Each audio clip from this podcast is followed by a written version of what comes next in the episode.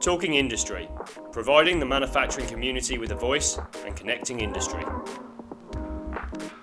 The live editions, brought to you from the Manufacturing Technology Centre in partnership with Oinkner, Rittal, and ePlan. Okay, well, uh, good morning. My name is Andy Pye. I'm consultant editor at DFA Media Group, and we publish a range of print and online titles in the manufacturing and automation sector. Uh, be my pleasure to uh, to be chair for the day for all the sessions which are happening in this theatre. Um, just to thank our event partners, which are MTC, who provide this wonderful facility for us, um, Rittal, ePlan, Oinkner, and our media partners, who are Stone Junction. Okay. Right, well, you now know where the fire drill is, which is where the fire exit is.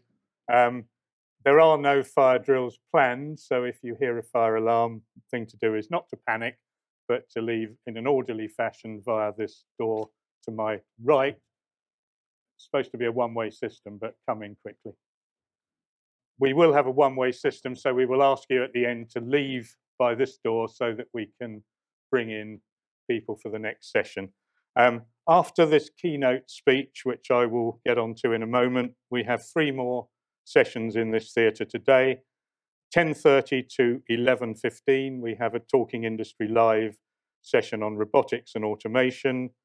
11.30 to 12.15 um, on increasing OEE, which as you'll all know is overall equipment effectiveness through digital manufacturing. And at 2 o'clock after lunch, we'll cover the rather more technical subject of industrial data and artificial intelligence. Um, before I start, I'll just explain to you how the Q&A will work. Um, you'll see on the screen at the moment uh, a telephone number, no telephone number, but a QR code. And the QR code, if your phones can work it, will take you to a WhatsApp group. And if you text um, a question into the WhatsApp group, it will appear on my console here. So that's how we're going to work. Um, but if uh, if you find that really hard, um, which I would, um, there's also um, on page 17 of drives and controls, which you will all have in your bag that you've picked up. Um, there are instructions, including a telephone number as well. And if all of that fails, if you put your hands up, we will respect people who ask questions by putting their hands up, that traditional method. And my partner, uh, Aaron, here with a microphone will come amongst you and you can ask your questions that way. So hopefully we've got all questions covered. Right, I must move on quickly to the keynote. Um, I will say very little about this because I think it will be self explanatory, but we have two speakers who are going to do a double act. Um, in talking industry, we, we, call, we, we call talking industry rather like a jazz composition. So we're going to talk, we're going to refer to this as a duet and hopefully it will be both entertaining and informative. And Dr. Megan Ronayne is an expert in industrial technologies and manufacturing. She has 20 years of experience in the field and is head of industrial technologies and manufacturing at Innovate KTN, where she leads a team that provides support and funding for innovative manufacturing projects in the UK. So hopefully, if some of you want to follow the same path, then that might seed some questions later. And Mike Hague-Morgan is going to tell us about one of those paths. Um, again, highly respected figure in the manufacturing industry, 30 years of experience in the sector. He doesn't look old enough, really, does he?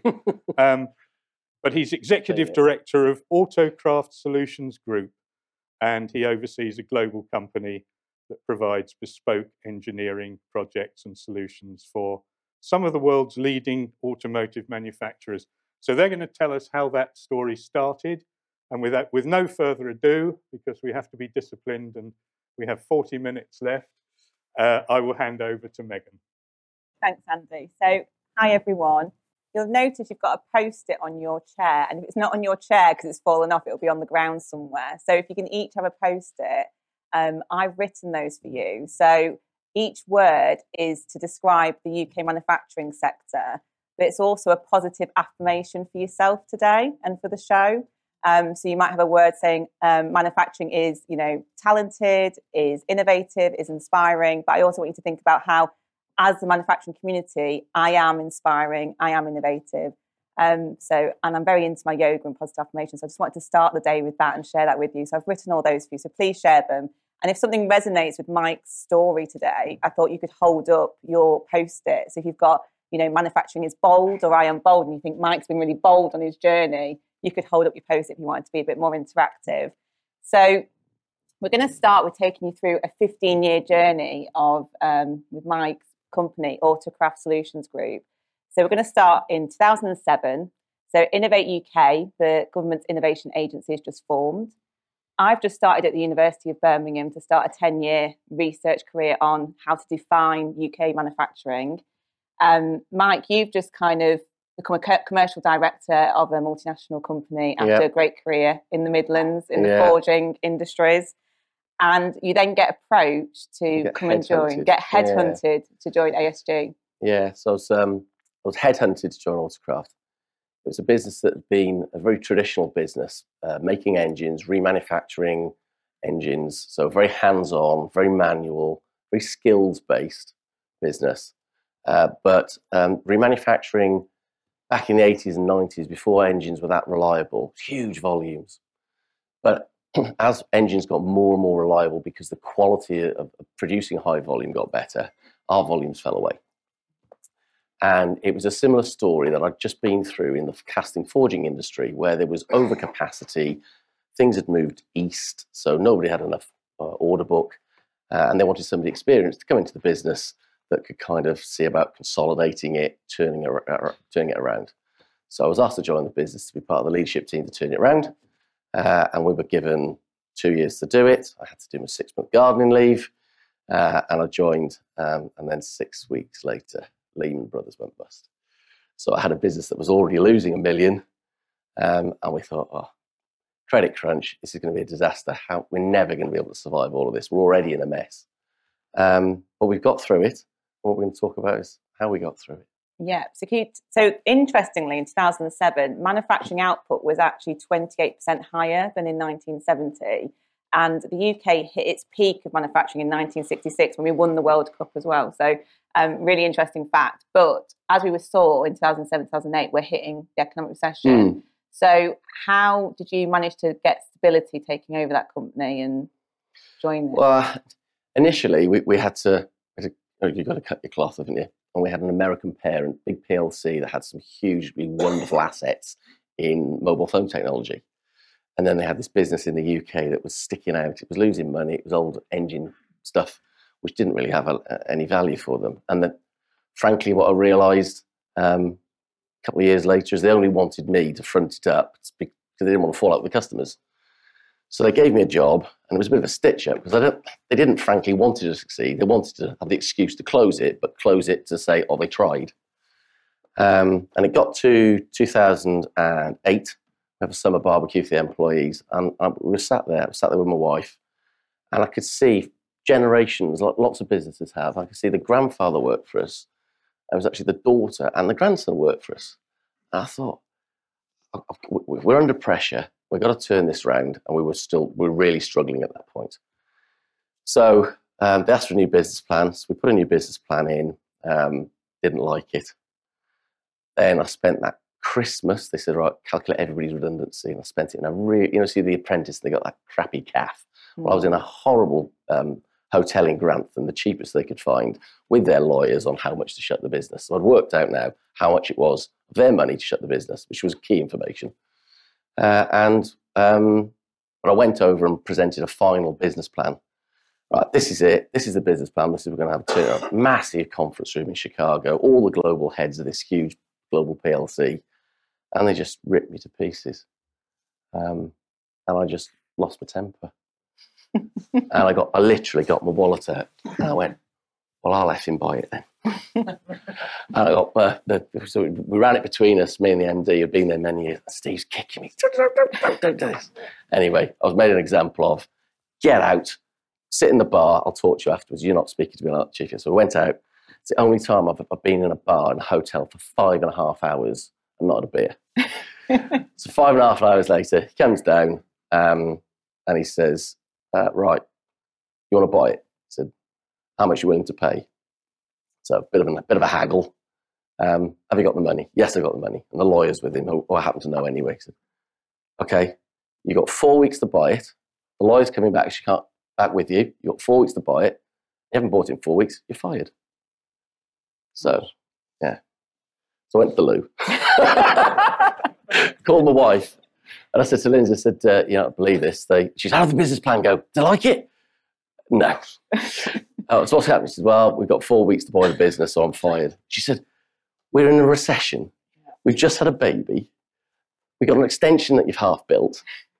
Um, we can, wait, so travelled back and, and we, we got in the car. So got in the car with their lawyer and it literally had to be with me supposedly fully for four weeks. I got in the car and it was, his name was Ryan. He said, you haven't got the money, have you? I said, no. But you can get it, can't you? I said, I bloody hope so. so I got, I got to Chicago airport. Um, called Brian, who's now uh, with us as a shareholder. Uh, I've worked for Brian before. Uh, I said, Brian, I, I need some money. Um, and I need it pretty quickly. So he said, oh, give, give, give, night flight. The time I landed, phoned him, phoned him, couldn't get through to him, couldn't get through to him. Stopped off in the services on the M1 and, and said, yeah, we've got the money. Um, but you got to go and find um, £67,500. pounds. I didn't have six, that's burn money. I didn't have 67,500 quid. So phoned my mum. she just retired as from a teacher, and bless her, she said, "Yeah, I'll, you can have the lump sum, but I need it back in a year." So, so that's how we got it, and I think it's an important part of the story mm-hmm. because it's a cultural thing. If you're going to take a business and you're going to make massive step changes, as we'll show you in a minute, you've got to be willing to have a punt. Okay, and that was the difference between being an owner-managed business and being a, a PLC. A PLC where you've got to fill in loads of forms to justify five or 10 grand. So CapEx forms are one page for us, not that much. Yeah. Because a lot of the technology, which we're going to talking about now mm-hmm. and the business plan, you, you, you don't know very often on the journey. You know it's right and instinctively it's right, but quantifying it before you spend the money is very different, mm-hmm. difficult. Yeah. Which is why I always say, and you'll see some of this, start simple, start cheap, yeah. just a few thousand pounds can make a massive difference, and that gets you on the right way. We've got some pictures of. Did you want to talk about this? Yeah. So um, five years. Um, so from initially taking that bold move, needed to pay my mum back. So the first five years about paying my mother back. Uh, and then we wanted to take it to the next journey, and it was it was on that second five years where I started to talk to Ben, mm-hmm. uh, Innovate UK, and we couldn't have done this without Innovate UK because it opened up a whole new world to us. Mm. Uh, so the first five years, very much get it on stable footing. I've got some pictures um, of how traditional. Yeah, so this this is what it was like. So it was it was a business that, that this makes transit van engines. It makes thirty to a shift, but you'll see there's lots of paperwork and lots of hand tools, and just translating a serial number or um, a torque or a value from one, you get loads of mistakes and things like that. And it's those quality things which were, which were really holding us back. And the business plan that you just saw is what you're going to do. So I don't think you can go back a slide, yeah. but very quickly. So that is our business. It's a one pager. Uh, but the important structure of it is you'll see at the bottom the projects. Each of those projects, if you do those projects right, and they're all to give a step change in the business, you get the output at the top. Uh, it's the same format I've used for many, many years, um, and, and it's just built into the business now. Yeah. So if you just go, if you just click on a little bit further for me, so that's where we were. Yeah. And then back in 2014, we uh, did our first journey. So I was talking to Ben at this point. Um, so to I've... clarify, so Ben Peace was head of manufacturing, if any of you met him before, at Innovate UK KTN. So I've taken over from Ben. Yeah. Um, but at the same time, so around 2015, you've stabilised the company. Stabilised the company. So we've got from 7 million to about, about 14 by that point. Right, okay, yeah. 14 million. And 2015 was the time when I just finished my PhD on the competitiveness of UK manufacturing, and the research in that came out at service led strategies, so customization, traceability, flexibility. Mm. But to do all of that kind of competitiveness, you need the technology. So we then start talking about Industry 4. So Industry 4 or the fourth industrial revolution started in 2011, But I actually feel in industry, it got adopted in 2014, 2015 as the buzzword. Mm. And then the Made Smarter review came out in 2017. Um, and KTN and, and Innovate UK started doing more about this digital adoption. And that's where you met MP around Yeah. 2014, 2015. 2014, 2015, I started going to workshops, days like this, really important. That's another thing, you know. I've worked for some companies before. You had to justify a day out to go to something like this, and you had to do a report, etc., etc. With our company, we, we switch it off now because it happens naturally, but to force the right thing about go and see what's out there in the world, every employee had to go uh, that were in the not so much shop- floor, but all of the engineers, they had to go and do two events in 12 months. And they were measured on that as part of their go and open, go see what's out there. Mm. Doesn't have to be automotive. And see a food plant, some great technology in food plants, for example. Um, do things like this. Yeah. Okay. Mhm. So um, for, met, uh, met Ben, um, KTN, started going to a few events. Um, was in a meeting with Ford, coming back to an airport. I know that you've been to Dusseldorf, but to get the cheapest hire car, it's right at the top, and you've got to drive up this damn helter skelter. Uh, and I'm driving up there, and I've got a customer absolutely shouting and swearing at me about an engine that I delivered with a was a V6 with a V8 manifold. I, you just cannot do it. I mean, it's that much longer for starters. but I couldn't prove it. Okay, couldn't prove it, and he wouldn't let me go. I'm rushing for the plane, and he thought it was just an excuse to cut him off. Uh, so I'm, I'm getting out this hire car, um, and the, the, the person who I was giving the car back to said, "Don't worry, Mr. Hague-Morgan, I've got it." I thought, "I, I didn't my name." I step back from the car, and he's got and he's got a handheld device, and he's there's a barcode on the rear quarter panel. This is the first time I'd ever seen one of these handheld scanners. Mm. So he was just, and there was a script saying, getting him to photograph, compare a photograph of the car when I had it. Mhm. I thought, hey. So I said to the, the, the customer, I said, look, if we aren't getting anywhere with this conversation, I've got to catch my flight. I'll call you back tomorrow. So got airside, right, waiting at the gate. Um, and I phoned, we'll come to a picture I phoned one of my, my graduates because I'm very keen on taking on graduates if I can. Um, not every year you can afford it, but you do, we do when we can. Um, and, I, and I phoned Sean and I said, um, I've just seen one of these scanners. I said, well, our engines, this problem, we've got this manifold. If we photographed it before we sent it out and we sent it up to a cloud, the customer doesn't have to shout me. They can. So I put it on my, my personal Google Drive, which just, you know, I know, breaks a lot of protocols. But I gave that to my customers' help desk and they were able to see every engine. We never had a complaint after that. I was paying 400,000 a year in warranty claims Mm. with, with dealers fitting my engines and claiming that they were wrong when I shipped them. But I that, that cost, Sean spent two and a half thousand pounds on some scanners. Um, and within a few weeks, because he was a young, bright graduate, he started writing these scripts. So that was the first thing that we did. And then people in your business can see, hang on, we've done something. This, this industry forum, particularly uh, industry four, you go to industry four, and you go, particularly if you go to mainland Europe, a lot of it is really big stuff, mega expensive to do. Doesn't need to be. I, I, I go the other way with it. So, so that was the first thing on the journey, Yeah. And that got the appetite and it got the confidence within your workforce as well. So some of the people that were a bit doubting, so well, actually, this this, this could actually work. Um, so then, 2015, um, no fault forward. We we needed to put a line in uh, for JLR. Um, they at the time had couldn't make enough. A bit like now, actually, couldn't make enough Range Rovers and had a waiting list.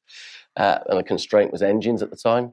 Uh, so we put a fl- low volume line in, and that was a step. That was the first time we used HMI screens, um, uh, DC tooling, some sensors to make sure you did the right bolt in the right order. Mm. Massive step forward. Two million pound check we had to, had to go and get and, and, and find and fund ourselves. Um, but it was a big step forward Mhm. but it all had to be third party people that we bought in. So we Mm. went to a well known name of a global company that I won't mention now, but um, and we bought a solution from them and we adapted their existing solution. And what we'd actually done is effectively taken something which wasn't that flexible, made it flexible, and then they had something that I paid two million quid for, which they were then selling at 10 million pound a pop all over the world. I didn't get any money back for that. In fact, whenever I wanted them to come in, because I, I had to wait for the engineer and I had to pay them stupid amounts for an engineer to be on site, you know, 1200 1400 pound a day. And I couldn't make the slightest little change without paying them for it. So Ben took me to a workshop, Mhm. uh, Cannon Street in Birmingham. There was a little, uh, in a, a little coffee hub type thing, flexible working space there. Uh, and we were doing um, uh, one of the KTN workshops on when you get to meet other industries and meet other people. Um, and there was one table where one of the guests hadn't turned up. So Ben just did a, and he didn't mean to do it, but he did a speed dating for business. And he put me at, um, with a spotty kid. I used to have acne, so I can probably say that. But a kid in his early 20s, gaming industry. So I didn't realize the gaming industry is huge in the UK, particularly Birmingham. We've got some world leading companies. So what Innovate UK, KTN had done is brought brought together people you'd never normally talk to. I'd just come back from a holiday with the kids, and we'd been using the the Wii and uh, the bowling game, or whether I did that, or did that, didn't make a blind bit of difference. Um, in my opinion, uh, I think that's the camera's crap. I don't, don't think it even works, and he got quite upset by that. Um, and he got me to get my mobile phone out. So, he, so put your mobile phone on the table. I put on the table and said, how much you pay for it? 800 quid. When was your last mobile phone? Well, 18 months ago. How much you pay for that? 800 quid. And he knew the number of megapixels in those two models, and he knew the computer power. And introduced me to Moore's Law. Now, if I'd been paying more attention in university rather than drinking or playing football, I probably should have known about Moore's Law. But he explained it to me that his job was to predict five, ten years' time the mm-hmm. computer power that a console for your home, which would typically be five or four or five hundred pounds as a console, is what is the market price. Plus, then you might have some ed- additions. You might stretch to eight hundred quid or a thousand pounds. So he's writing the gaming code and everything ready for that prediction. Um, I said, if you think I'm going to dress up, bearing in mind this is 2015, 2016, kind of, oh, what is it? Yeah, 2015 yeah, time. no. I said, if you think I'm going to go, because he said you're not going to have a controller anymore. You'll just stand in front of the computer, you'll talk to it, and you'll play the game. I said, if you think I'm putting a leotard on in my lounge with all pink baubles on, with a green screen behind me to play a computer game, you got another thing coming, sunshine. Um, and he got really indignant at this point. Um, and then I thought, hang on a minute. Said, how accurate are these cameras then? He said, because he said, no, it'll see you, but it'll see your wrist and your hand movement and everything. I said, well, how much does this cost? He said, well, today it's about sixty thousand pounds. But Moore's law I've told you about, just think where you're going to be in Mm. five or ten years' time. I said, so I'm currently buying DC tools to, to measure that it's the right, that it's an angle on a bolt Mhm. and the right torque. I mean, it's a bit more sophisticated than that, I know, but there are there, there are some really We've critical fast. pictures, Yeah, there's some really critical. Fa- yeah, this is so. This is what it leads up to. So really critical fastenings um, on any engine, and there's some that aren't. Um, but I said so. In principle, I can go to Halfords and get a spanner for 99p, and that camera will tell me if it's been on that bolt, and it will tell me if it's done 45 degrees or if it's done 50 degrees. They over torqued it or under torqued it. I said, yeah, about sixty thousand pounds. Well, I'm paying half a million pound a station with, and it's very limited. It's got clunky arms and encoders and things like that, which was a massive step forward. I thought, geez, I've just spent two million quid and it's outdated tech already, or it will be in 18 months. Mhm. So I got very excited.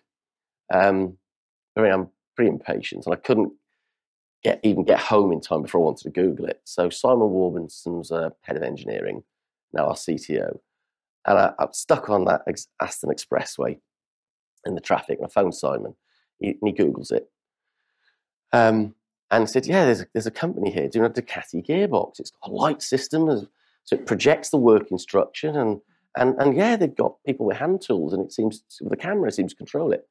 Get him in, get him in. Let's talk to him. Little family company, Belgium, little office here. Very bright son, and the dad had put some money in for his son to develop this idea.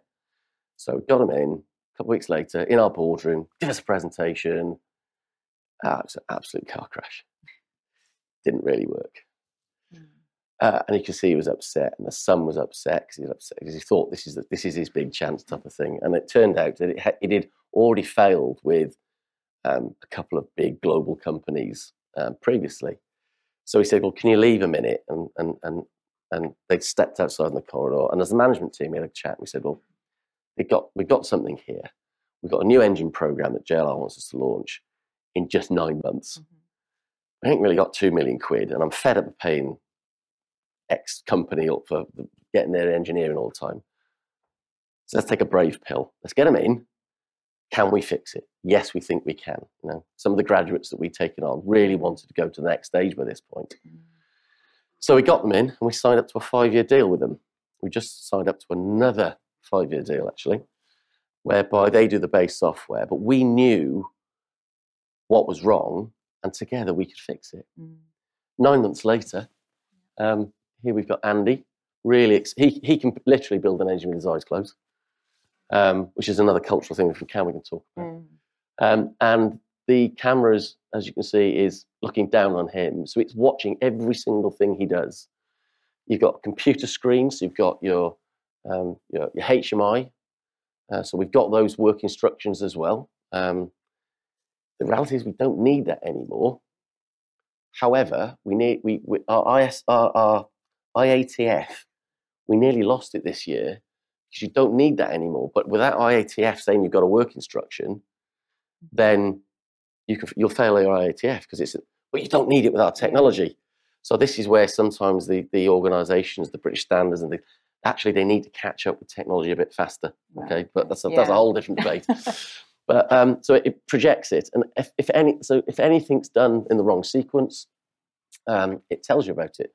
So it's a proper no-fault forward system, and because it's the camera is so easily programmable, he can do a V6, a V8, he can do a. Ford engine, Peugeot engine, Mhm. doesn't matter. So when volumes change, one of the things a manufacturer about being flexible is you put money in, that car doesn't sell, you've got an under recovery problem Mhm. or you put money in, the car really sells, you ain't got enough capacity. Mhm. So we've created this totally generic system, and it is literally use the same datum, and then you um, you just put, put the next engine on the next. So during COVID, we we ran right through COVID. We were able to where part shortages, run it on that engine because we can get those parts. And then when we couldn't, we switched it. Mm. Now, previously, I had about nine, ten people as great as Andy that could build different engines, but everybody else could only build one or two engine types. Mm. And it used to take six months. In terms of your training, we don't train them now. I said, it's- we don't train them to build an engine.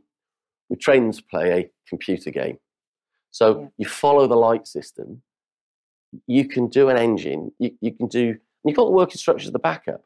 So people now join our business, and within two weeks, they are building high quality engines for major global brands. Mm. No, n- none of my competitors can do that. Mm. So none of my competitors can react to the market fast enough. Yeah. So all of a sudden, you're offering a service and a solution rather than just a, well, it's so many minutes. What's your cheapest minute rate? Yeah. Yeah, so I've moved the business from a commoditized business to a we can give you a solution. We'll give you it if you're faster than everybody else. Might not be the cheapest, Yeah. And a huge barrier but, to but look at but look at the quality of what we've got. Yeah, and a huge barrier to digital adoption, as people would say, is getting the skills now. We've obviously got a huge skills issue in this country, but if you can train in two weeks, that's That- opening the, your the- market. the people, yeah. So Yeah. The, the, the, the, the engine builders we can train within two weeks, Mm. and reg, that, that's the that's the normal standard now. Mm, So uh, the, the, the- the cost to um, up up growing the business mm, um, is a lot less because you've got that dead cash of having people stood around. If they mm, don't like it after two or three months, you've wasted a lot of money. Yeah, Um, and, and, they, and they really like it. And young people, they just get it yeah, because they've grown up in the digital world that we're in. So trying to get young people, school leavers, or uh, people that, particularly in that sort of, haven't really had a, a stuck at a job and, and, and, and that period of 18 to 25, they're absolutely brilliant. They come in and they, they just take to it.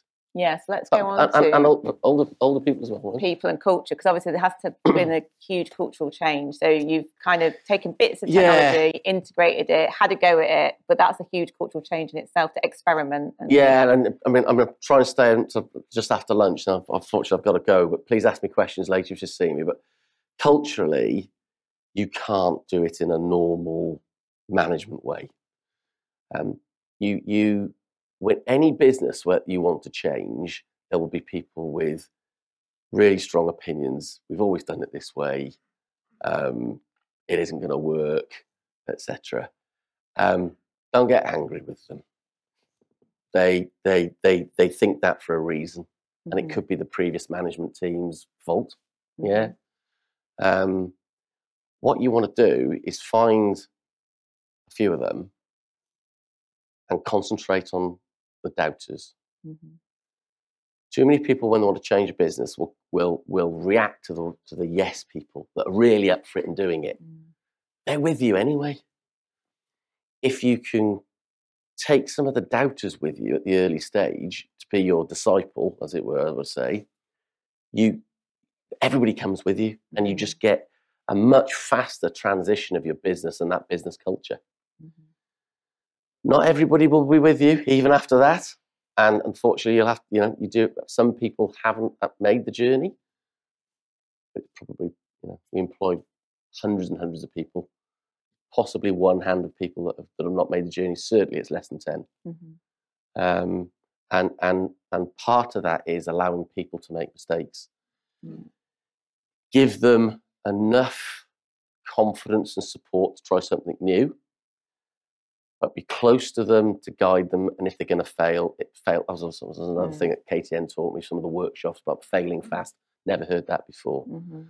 Um, so that, that, so so for your culture, and if you don't beat people up, just get in a room, talk about it, talk Mm. about what you did, what you could have done better, um, and what's the next thing you're going to do. Always leave there with a positive of, okay, so so what we're going to do different next time. What, what's our ne- what's what's the next thing to have a go at? Yeah. And just quickly on also graduate recruitment, it's Yeah. actually not always about recruiting engineers now. Well, Bryony, yeah. Bryony's a class example. So just like me, she was um, sorry, hit the microphone, passionate. Uh, just like me, Bryony was turned down by the big automotive companies because she only had a two-one. Mhm. Um, I got a two-one with this absolute skin in my teeth. Mhm. Um, but I've got the scars to prove it. I love actually doing hands-on engineering. Yeah. Uh, and Bryony grew up just like me, actually in South Wales. Uh, and Lindsay brought me her CV and said, um, "You got to have a look at this one, Mike." Uh, and Bryony's grew up in her grandfather's farm, mending tractors Mm. in South Wales, in, in a really deprived bit of South Wales actually. And she got to Loughborough. She got um, got really good results. Managed to get to Loughborough, another Mhm. university that turned me down. But she'd been turned around at the whole milk round because she didn't have a first. Mm. But she had real determination, practical skills. Mm. So Bryony's been with us quite a few years now. Uh, Bryony today is with a huge global customer, signing off our first European-wide Mhm.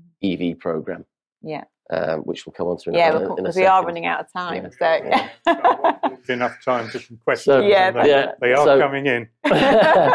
so uh, this is what Brian is doing today. So this is our mobile solution, uh, and this is our fixed solution. So this is same camera technology. So it doesn't matter whether it's an engine that you're building and assembling, or, or whether it's an EV battery. So copy plus and flexibility of investment. So for us, when I'm talking to about banks getting investment, engines are they're dead. Well, actually, for us, engines are going to continue for 10 or 20 years. But to get the investment, you've got to prove that it isn't going to end tomorrow. So Mhm. that flexibility that we can literally put an engine or use the same camera system for a for a battery makes it a lot easier to finance. yeah. That's that. That's that one. And then just That's just the growth. yeah, steady, steady growth. And then now we've introduced this camera technology and digital has really come into the business. Um, huge growth, and there's our forecast going forward. So uh, we're around about 75 million run rate at the moment.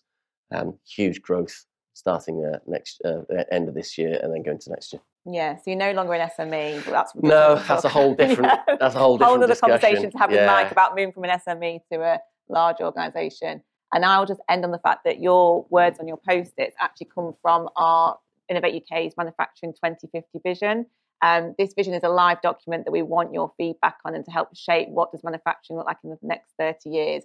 And a key part of that is digital transformation in manufacturing. So thank you ever so much, everyone. Um, Andy's now going to lead our Q&A. Thank you very much, guys. That's really interesting. And I think two points. I think, first of all, when you attend a talking industry event, that's the start of the event, not the finish. So when you walk out of here, you're still able to communicate with our speakers either directly or through our LinkedIn channel. So we do encourage you to do that. So what we don't cover today, we can cover afterwards. Um, we'll also be releasing podcasts and things like that about the event. Um, the second thing is what we'd really like to hear from is people who've perhaps got a vision and would like to follow the same path or are reluctant because they've hit the rocks somewhere and don't know what to do. Um, and we very much got a question along those lines, actually, which is from Antonia Kay. And she says, We are a manufacturer of recycling equipment. We make a big range of kit, but we aren't big enough to have cells per machine we build. We therefore struggle to find technologies that can help automate our factory due to the setup times. Mm. What would you recommend as a best set of first steps? We have a laser which is connected to SolidWorks, but everything else is manual sawing, field, folding, fabrication, welding, powder coating, and assembly. All are manual despite the whole thing being in SolidWorks. What leaps out to you as an idea to start us off, please? Crikey. Where's Antonia? Oh, hello. so where so you've tried quite a lot, it sounds like, or you've thought about what you want to automate in the process. But it's the size of business we are with a turnover of just under 10 million. Okay.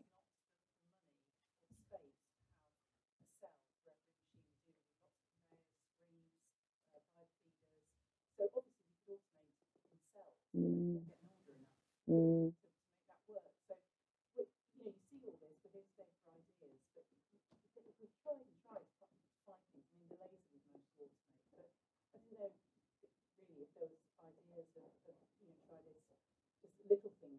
Yeah.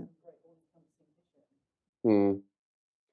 Because I would say, Mike, actually, you're not automated. It's We're very not. much hands-on. We're not. So I, I, actually did. Um, I was last year in 20, 2018, mm. and one of the slides I had was when you talk about industry four and automation. I put it as a pie chart, and and we what we've done is we've taken best of people because it's the flexibility of the people for your business and ours. So I make engines, frankly, in a batch of one, so I make two, make 2,000 engines a month. I've got 600 different engine part numbers. Each part number is a variant of another family. So huge variation. You can't automate that. You've got the brilliance of people who are flexible in so many ways, but you've got the downfall that we all have a bad day and we can all make a mistake. So, so that the cameras control or help them make sure they don't make a mistake, frankly. So if you've got some uh, similar processes where you can get camera control, um, that's more and more affordable these days to do that. Um, but I've also seen within the catapult system uh, sort of a traditional tool making business. So within the group, we've we've got one in, in Birmingham called Vertex, um, and that has got jig borers made in 1952, um, but it's got a little Raspberry Pi on it that we so so you can enter your job sheets there. So paperless stuff, just so you can track where things are, so that you're not transposing numbers wrong. Um, and then because you're logging on and off, and it's really cheap way of doing it, all of a sudden I've got a KPI that says that machine's really loaded, those machines aren't. So my investment plan two or three years out, i probably need another one of those. I don't need one of those. So you start to make decisions with data from some really cheap data capture. That, that, so a mixture of those two is probably where I would start.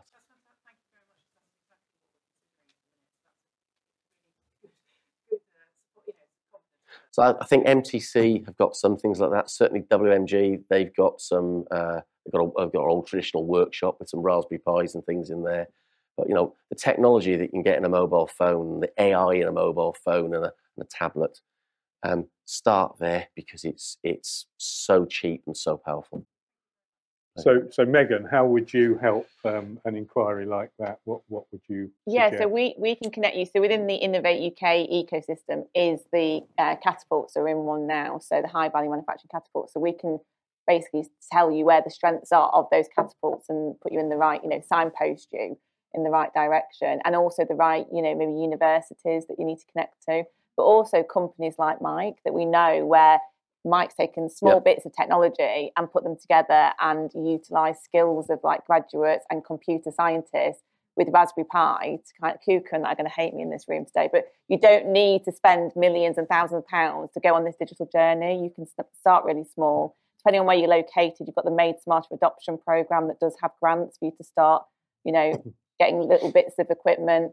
Um, we've got some funding and grants to also help manufacturers become more um, resource efficient, reduce lower carbon emissions until 26th of May at the minute. So you can talk to us about funding for that. So where is your business? With, with, just outside of the M6, but Ah, I'm in 14, so you're uh, within East Midlands. Uh, yeah, so I'm on the East Midlands uh, Made Smarter um, panel as an advisor and as a, as a as very much pushing that for funding. So you can get somebody to come in, advise you on you do a digital roadmap for you. You get that for free. Um, there's up to twenty thousand pounds worth of funding. So if you can identify some projects to get some digital in, um, great program. Talk to me afterwards, or just just go, me- go on the internet. Made Smarter East Midlands. It'll pull it up straight. I think there's some people here There's a panel session on Made Smarter Adoption next. There you go. So Sit go to it. that. There you go. Go to that. but happy Okay. to talk to you afterwards as well. That, that's absolutely fabulous. Um, now, does anybody else want to ask a question by raising their hands that would be in the same category? We've got some other electronic questions, so uh, more than happy to take a, a raised hand question. You sat too far back. That's... Sat in the dark. There he is. I can we see can't him see Barely see you but from yeah. on the Okay. upskilling of your staff on the move from ICE to EV. Mhm. What sort of investment, what sort of training, and how is that accepted culturally within the business? Um, culture wise, you don't need to worry about it because you don't you can't touch media without thinking ICE is going to die, and our employees obviously seeing that and worrying and wanting us to do something to see what their future is. Okay, so culturally they wanted to do it. Um, in fact, they're pushing for us to do it. And bear in mind the journey we showed, they'd already seen digital and and and been very much part of being a, a much more expansive, um, outward-looking business. Um, the EV piece was absolutely critical for skills that I didn't have, though. Mm. So um, via Innovate UK and coming to things like this, um, Innovate UK it put me in touch well, on a whole funding journey. So I started with uh, some Innovate projects that you can bid for, and Ben and also Megan put you in, in touch with that. So Innovate UK can, can say get some funding. So TRL two, three, four. So if you if you don't understand TRL, just just Google that. That's worth understanding. So what your journey will be. So some research around what we wanted to do and some funding there. That meant that I could get around fifty percent because I was a small company back then, fifty to sixty percent of the time back for getting somebody in. So I couldn't, I didn't have the money. I didn't want the risk to take a full one or two people on into my business. But the fact that I was getting half to 60% funded by somebody else made it an affordable punt, okay, around a project with a structure that Innovate UK helped us with.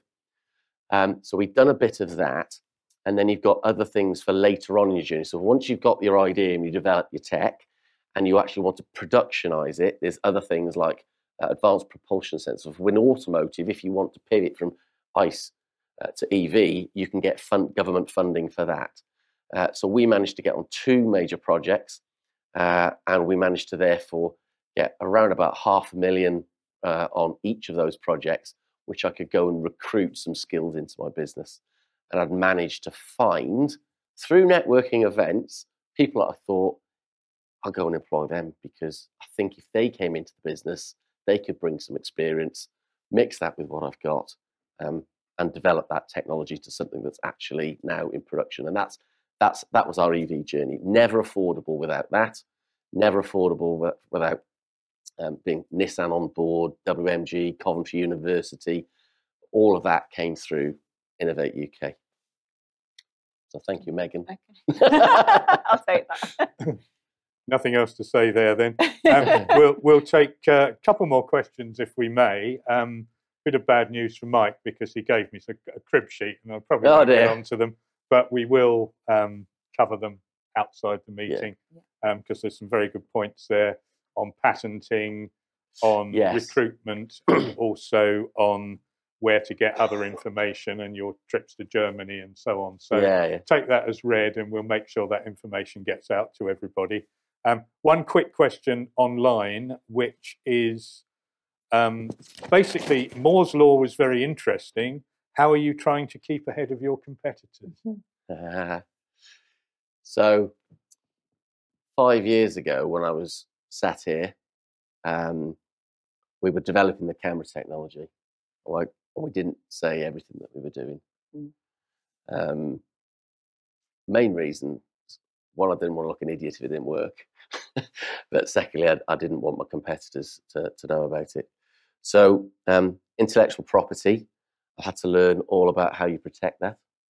We've got some IP lawyers on board. They're actually a charitable fund because what we do is a lot. It's remanufacturing, so it's green.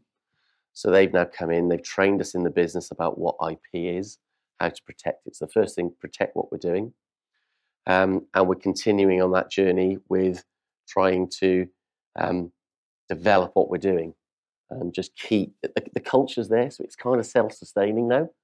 Um, I've got some really good people in the team that I don't have to get involved with much, uh, and they're continuing to just look, go to events, just just develop it from there. And it- One, it- one, it's a one cultural question thing. that, that some people often ask, and, and it's maybe not specifically to this area of technology, but certainly it is in polymer science. Mhm. um, if you patent things, sometimes you give away more. Ah, brilliant! Yes, don't. yes, yeah, exactly. So we we have patented our uh, testing, our EV battery testing, uh, and there is a risk now that they can look that patent up and people can find a way around it. Um, but the patent we got about with multiple patents is one of the things to do. So if they get around one, can they get around to another? And you delay. It's, it's a really a delaying game very often.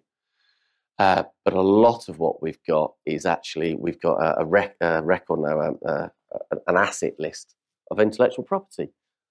So we're, we've gone from a when we thought an asset list was like a, a drill or a you know CNC machine. Actually, an asset list is all of your intellectual property listed out, and a trade secrets manual. So we have a trade secrets manual, and you build that into your recruitment and therefore into people's um, employment so that they know these are the trade secrets that you can never divulge. So it's a mixture, it's a multifaceted defense strategy combined with a do not stop innovating. Fantastic. Okay. Um, we've got time just for one more question. I think we'll have to be quite quick. Uh, I have this horrible screen here which tells me we've got three minutes of time left.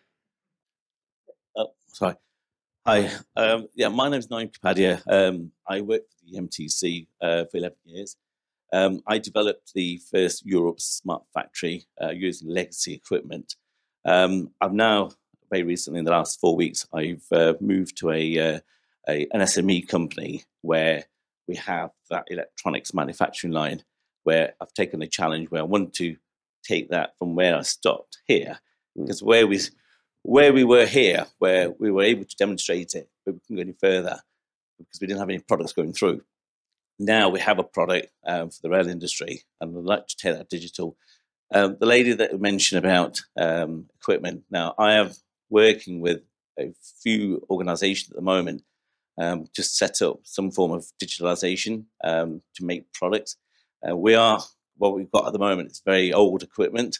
Mhm. Um, but what we're trying to develop is a very low cost. You mentioned Raspberry Pi. Mm, Um, we are looking around. We have got a product at the moment, but to the point that we want to then send that to the industry to then connect.